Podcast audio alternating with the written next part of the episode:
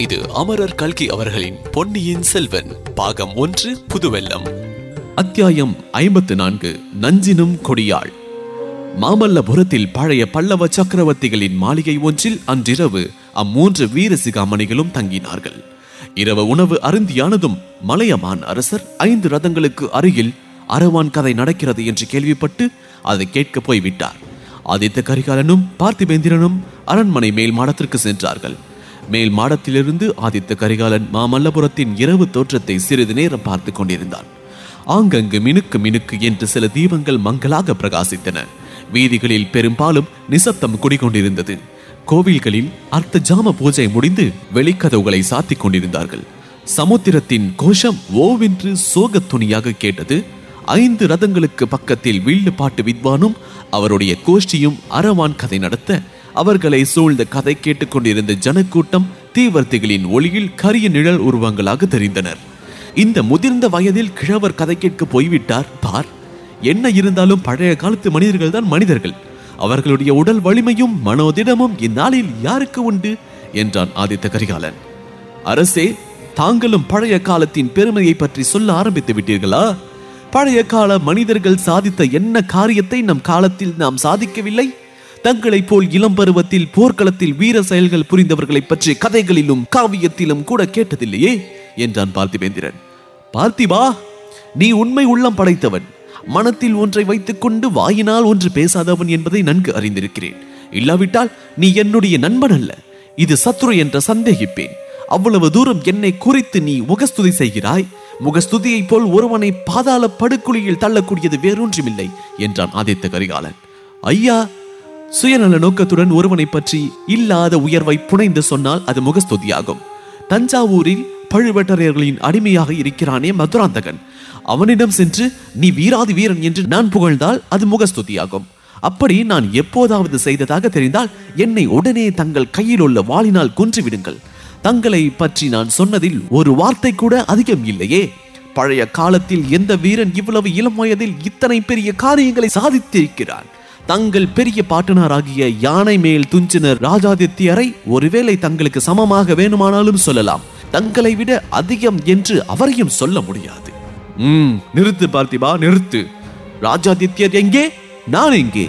மகா சமுத்திரம் போல் பொங்கி வந்த ராஷ்டிர கூடர்களின் மாபெரும் சைன்யத்தை ஒரு சின்ன சிறு படையை வைத்துக் கொண்டு எதிர்த்து நிர்மூலமாக்கி வீர சொர்க்கம் அடைந்த ராஜாதித்யரை பற்றி பேசுவதற்கே நாம் தகுதியற்றவர்கள். அவருடன் நம்மை ஒப்பிட்டுக் கொள்வதா? சோழ குலம் இருக்கட்டும். நீ பிறந்த பல்லவ குலத்தில் முற்காலத்தில் எப்பேற்பட்ட மகா புருஷர்கள் இருந்தார்கள்?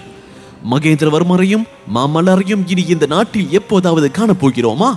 தெற்கே துங்கபத்திரையிலிருந்து வடக்கே நர்மதை வரையில் ஒரு குடைநிழலில் ஆண்ட புலிகேசியை வென்று வதாபியை அழித்து ஜெயஸ்தம்பம் நாட்டிய நரசிம்மவர்மர் எங்கே? நீயும் நானும் எங்கே?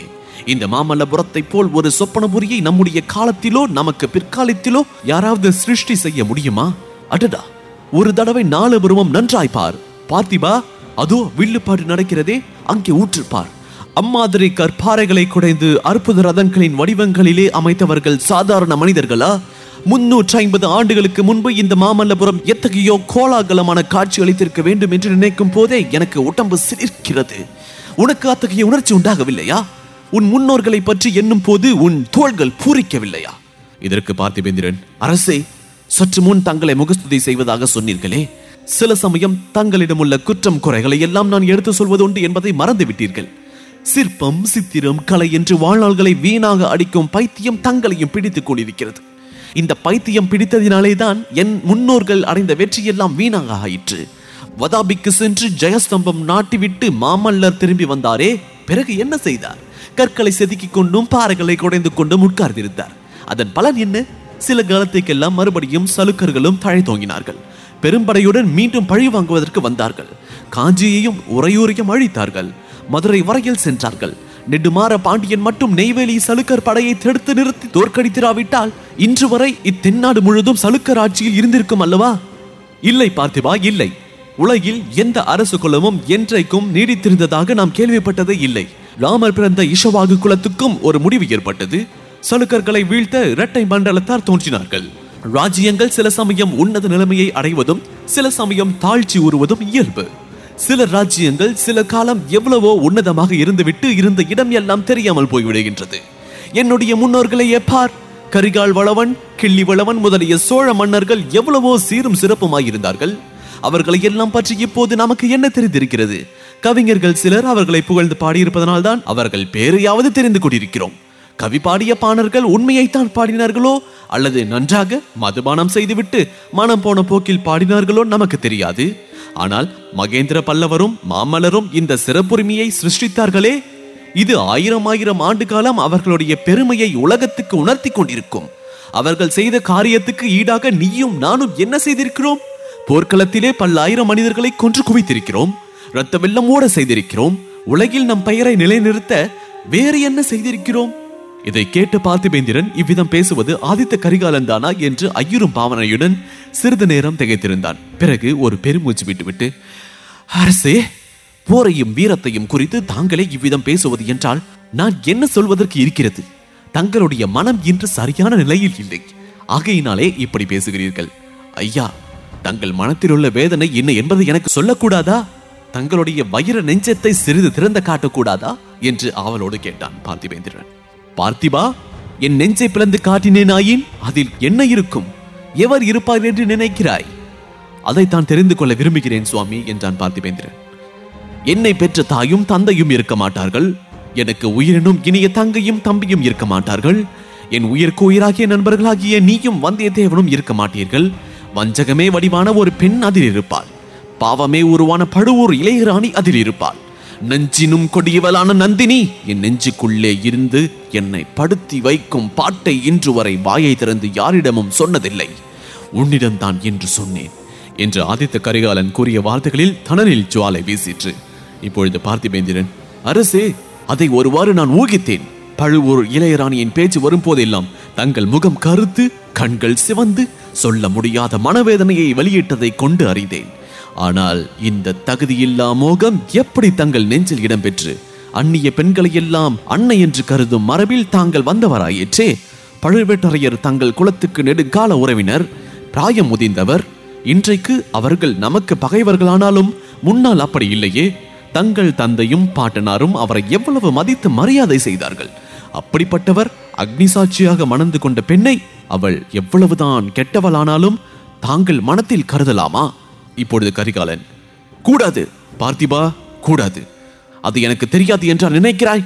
தெரிந்திருப்பதனால் தானே இந்த மனவேதனை. அவள் பழுவேட்டரையரை மணந்த பிறகு என் நெஞ்சில் இடம் பெறவில்லை. அதற்கு வெகு காலம் முன்பே என் உள்ளத்தில் அவளுடைய மோக விஷம் ஏறிவிட்டது. அதை கலைந்தெறிய எவ்வளவோ முயன்றும் முடியவில்லை. குற்றம் எல்லாம் அவள் பேரில் என்று தோன்றும்படி நான் பேசுகிறேன். குற்றம் யாருடையது என்பதை கடவுளே அறிவார். பார்க்க போனால் பாவம் பழியெல்லாம் எங்களை படைத்த கடவுள் தலையிலேயே விழ வேண்டும். அல்லது எங்களை சந்திக்க பண்ணி பின்னர் பிரித்து வைத்த விதியின் பேரில் குற்றம் சொல்ல வேண்டும். இப்பொழுது பார்த்திபேந்திரன் அரசே நந்தினி பழுவூர் ராணியாவதற்கு முன்னால் தாங்கள் அவளை சந்தித்ததுண்டா? எங்கே? எப்போது? எப்படி சந்தித்தீர்கள்? இப்பொழுது ஆதித்த கரிகாலன் அது பெரிய கதை. இன்றைக்கும் அதை கேட்க விரும்புகிறாயா? அதற்கு பார்த்திபேந்திரன் கட்டாயம் கேட்க விரும்புகிறேன். அதை தெரிந்து கொள்ளாவிட்டால் எனக்கு மனம் நிம்மதியிராது. நாளைக்கு இலங்கைக்கு போக சொல்கிறீர்களே அங்கு சென்று என் கடமையை சரிவர செய்ய முடியாது. நிலைமை என்ன என்பதை தெரிந்து கொண்டு தங்களுக்கு ஆறுதல் சொல்லிவிட்டு போனால்தான் என் உள்ளம் ஒருவாறு நிம்மதி அடையும் என்றான். நண்பா எனக்கு ஆறுதல் சொல்லப் போகிறாயா? இந்த ஜென்மத்தில் எனக்கு ஆறுதல் என்பது கிடையாது. அடுத்த பிறவியில் உண்டா என்பதும் சந்தேகம்தான். உன்னுடைய மன நிம்மதிக்காக சொல்கிறேன். உன்னிடம் சொல்லாமல் நான் எதையோ ஒழித்து வைத்திருப்பதாக எண்ணிக்கொண்டு நீ இலங்கைக்கு போக வேண்டியதில்லை என்றான் ஆதித்த கரிகாலன். இவ்வாறு கூறி ஆதித்த கரிகாலன் சிறிது நிதானித்தான். பிறகு ஒரு நெடிய பெருமூச்சு விட்டு கதையை சொல்லத் தொடங்கினான்.